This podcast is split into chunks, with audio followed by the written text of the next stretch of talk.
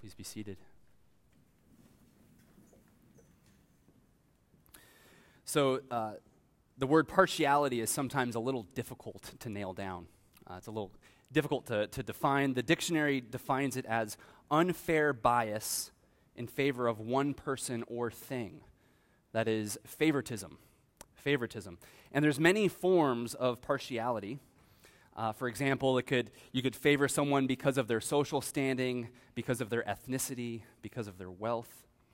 And the tricky thing about partiality is that it always isn't easy to recognize in our own hearts, is it?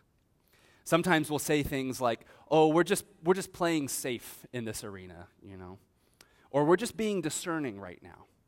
So partiality it's kind of a difficult thing to recognize or to name. Now partiality is different than discernment. Discernment is good. It's wisdom in action. That's what discernment is. So, for example, let's say that you need to hire someone at your work. You know, the right thing to do would be to hire someone who has the right skills, the right education, the right experience, and we would call that a wise decision. But if you're hiring someone because of their race or their social standing or how much money they have or don't have, well, then that is what we would call partiality.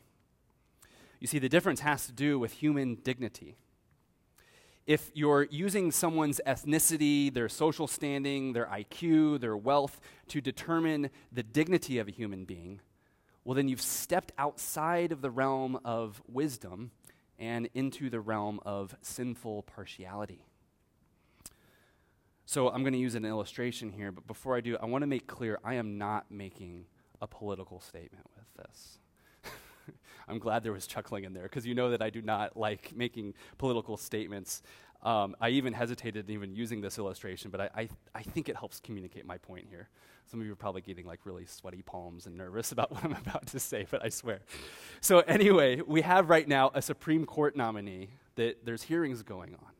Some of you just goes, oh, like, oh no, he, he went there.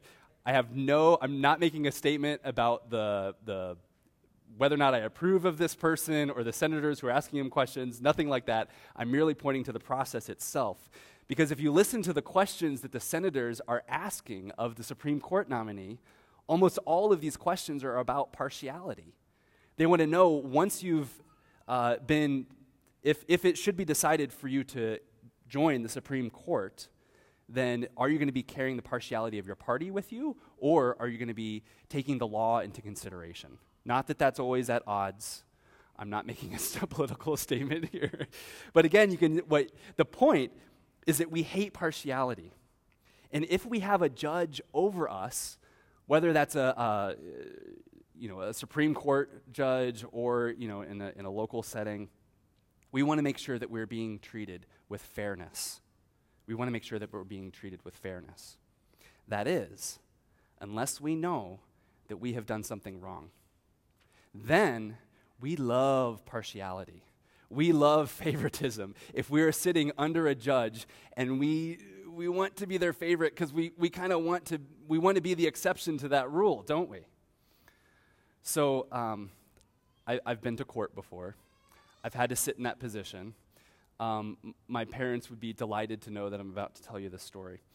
Uh, but one time as a teenager, a fr- uh, buddy and I, we had just finished mowing lawns and we were just flying down the highway, going way too fast.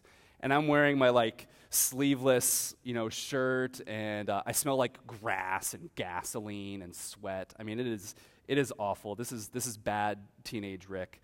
Um, teenagers in the room, don't, don't do that after you mow the lawn. Uh, also, I had left my wallet at home uh, not a good idea to do if you're speeding down the, ho- uh, the highway, by the way. And sure enough, I get pulled over. And I wonder if the officers were particularly mean to me because I looked like this, or I, I smelled like this horrible, like hillbilly, you know, fresh out of out of the fields. And so they, they said that I needed to go to court uh, because I, I didn't have my driver's license on me. And for all they knew, I could have stolen that car, right? So then I had to go and I had to sit under a judge and I had to listen to him. And when I went, what did I do? Did I go in my shabby clothing? No, not at all. I wore a suit. I spoke to him very kindly. Believe it or not, back then I had lots of hair. And so I, you know, I combed my hair. I wanted to be um, presentable to the judge. I wanted to make sure that, that he viewed me as a classy person. I wanted him to know that I'm not a troublemaker, right? I wanted him to look at me with um, favoritism, to be honest. And thankfully, the fine wasn't too bad from that situation. We'll talk more about Rick's speeding days later. and maybe you've been in a situation similar to that, when you've been desiring partiality to be shown to you, right? This happens all the time in the customer service industry. You know, maybe you're asking an airline ticketing agent for an upgrade in your seating. Or maybe you're trying to buddy up with the car mechanic, hoping that the bill at the end of the day isn't going to be that big. Or maybe, you know, it's just as simple as being seated at a restaurant. You want to make sure that the hostess places you in a really fine spot. Now, isn't it interesting that in these situations that we want special treatment, it almost always comes back to money? Like, that's kind of a, a, a unifying variable here. You see, our desire for special treatment has to do with money. Not in all situations, but in many of the situations. It's as if we say to ourselves, they should know that I paid a lot of money for this, and I deserve to be treated with special treatment. I should be placed on the fast track. Well, friends, not only do we like being the recipients of partiality, but sometimes we can play that game too. Sometimes we like showing favoritism to other people. It's a way that makes us seem important, right? And even though it's, it, it is a little bit tougher to recognize with our, within ourselves, kind of for reasons that I mentioned earlier. So, as I was uh, looking into this passage from James chapter 2, I, I found a story from N.T. Wright that I thought was just too good to pass up, too perfect for this. So, when he was still an active bishop in the Church of England at a, at a really large church, uh, an Easter service came by, or not came by, they were putting on an Easter service, and a high up official uh, from the city came to his church. And the official uh, came in, and, you know, Bishop N.T. Wright was, was welcoming people in, and the man leaned forward and said, You know, I'd, I'd really like to have a nice seat for this service. And without any hesitation, NT, or, uh, the church staff whisked this man away. They brought him to the front of the church. They took all the people from the, the beginning of the pew, from the first pew and kind of shuffled them aside and found a different place for them, making room for this official and his entourage. And it wasn't until afterwards that Bishop Wright realized we just we just panned out James chapter 2. Like that just happened. How could we let this happen? Did we know that we were um, enabling this passage to come true right here? You know, oftentimes partiality is the default posture of the human heart. It's the default posture of the human heart. It's easy for us just to play this game. Now, James knows this. James, he's writing his letter to, uh, to his congregations that are under his care. And this, these, are, these would be a predominantly poor congregation. There were rich people in the city who were persecuting the poor. And oftentimes, the reason why they were so rich was because of their persecution. They took advantage of their positions of influence to further extract resources and money from the poor, including individuals of this congregation. So, in his, in his context, James is calling the members of the church to check their hearts. He says, Show no partiality as you hold the faith in our Lord Jesus Christ. For if a man wearing a gold ring and fine clothing comes into your assembly, that is, into your congregation, and a poor man in shabby clothing, who smells like grass and gasoline, also comes in, and if you pay attention to the one who wears the fine clothing and you say, Come, sit here in a good place, while you say to the poor man, You, you stand over there, sit down here at my feet, have you not then made distinctions among yourselves and become judges with evil thoughts? So it, it might seem like this is something that was a problem just from 2,000 years ago or, or maybe off in England in another country, but this, this kind of thing also happens in today's world. Uh, it was common in the, in the 17th and 18th century in America for churches to actually rent their pews out to their congregants. They would rent their pews out to their congregants. This originated as a fundraiser, but then it quickly turned into a status symbol. In fact, Jonathan Edwards, famous preacher in the 18th century, his church had burned down in 1737, and the congregation, as they were trying to decide how to rebuild the church, this issue came up. And Edwards hated this. He saw this as an affront to James chapter 2 specifically. But this was a Congregationalist church, and, and the members of the congregation actually outvoted uh, Pastor Edwards and said that no, we will uh, sell our, our pews. And so the way, the, the way that it panned out is that the seating up front was given to the people with the, the most amount of property and all that sort of stuff. And so that's why here at Restoration, uh, we're going to start selling seating. Uh, that's why we have these sections all. no one's sitting here right now. Only my wife. She's she, she gets it. we are not doing that. Man, church planning 101. This would be a wonderful thing to do, right? No, that's not what I'm saying, obviously. Uh, and then there's some other things in James chapter 2 that he's not saying. This is not a passage that is encouraging us to ignore the rich. That is not what this passage is saying having money does not disqualify you from the kingdom of God. Nor is he saying the opposite. He's not saying that the poor inherently will get into the kingdom of God. It's not like being poor is a free ticket into God's kingdom. I had a professor in college who would say, You can be rich now and poor in the next life. You can be poor now and rich in the next life. But also, you can be poor now and poor in the next, or rich now and rich in the next. This isn't a passage that is endorsing us for reverse classism. Now, here's the deal. Here's what this passage is saying. This passage is saying that the way that we treat people, our actions reveal what's going on in our heart.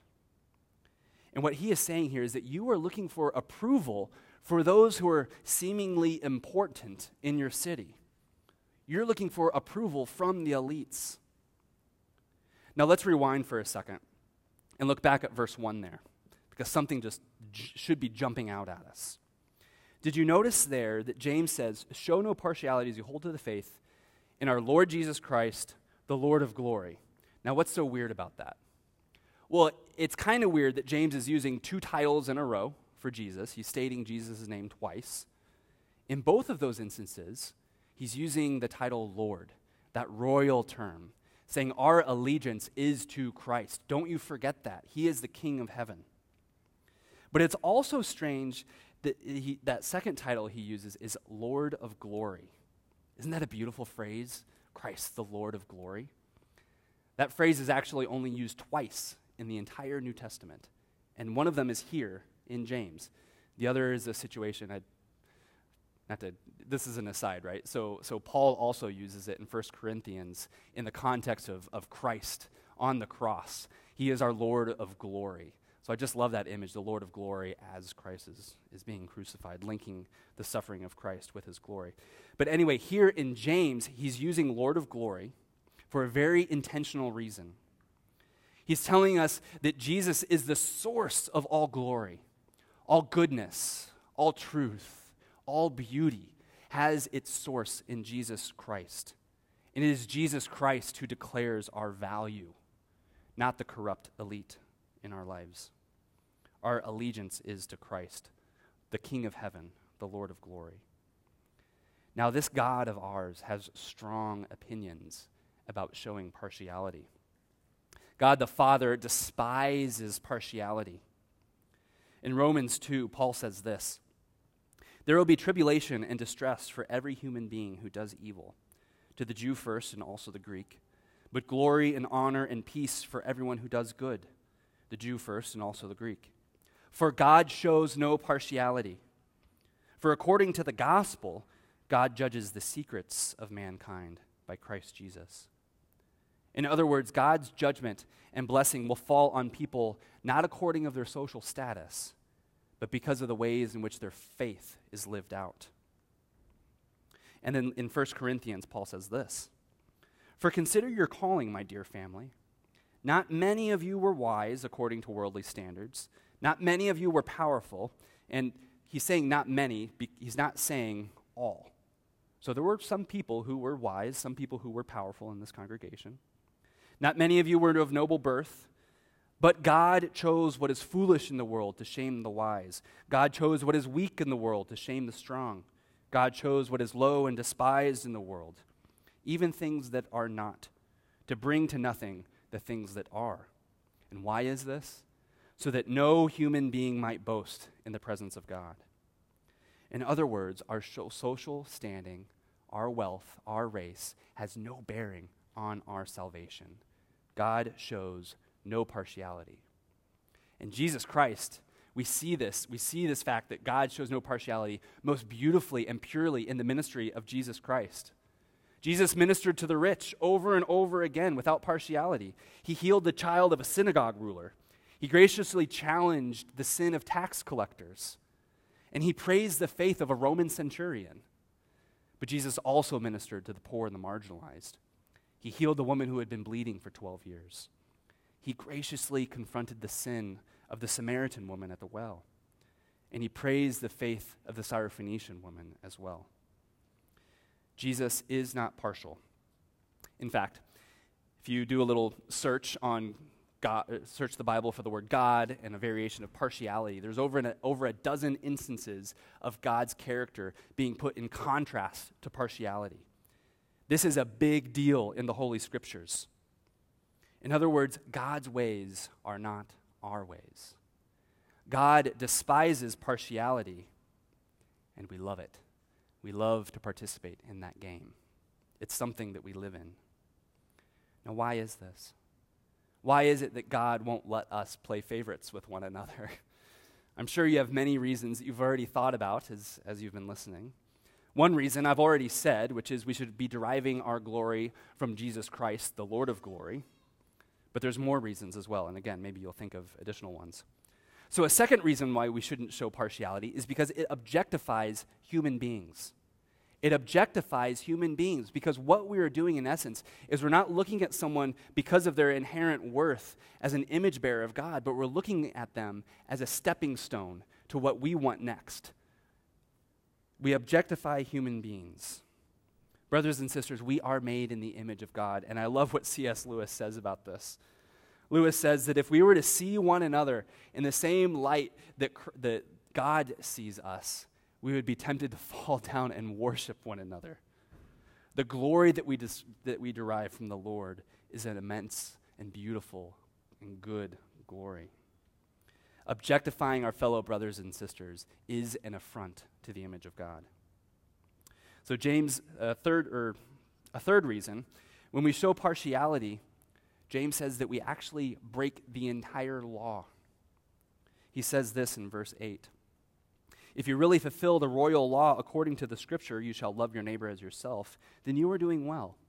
But if you show partiality, you are committing sin and are convicted by the law as transgressors. For whoever keeps the law but fails at just one point has become guilty of it all. You see, James is emphasizing the gravity of breaking this sin. You know, it's kind of like a, a, an, a, forgive me, here it is, an, another Apple uh, illustration. But it's kind of like a broken iPhone, right? That has like a broken screen or a broken logic board or something like that. You, know, you break just one component of the phone, and the whole thing is, is busted. Uh, it, unless you just try to continue using the broken screen and you're cutting your finger on the glass or whatever.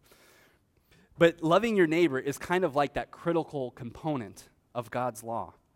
It might seem inconsequential at times, but breaking it breaks the whole thing. Now, last, fourth, James is saying that when we show partiality, that we are missing out. We're missing out on good, God's goodness. He says, The poor in your congregation are rich in faith, James says.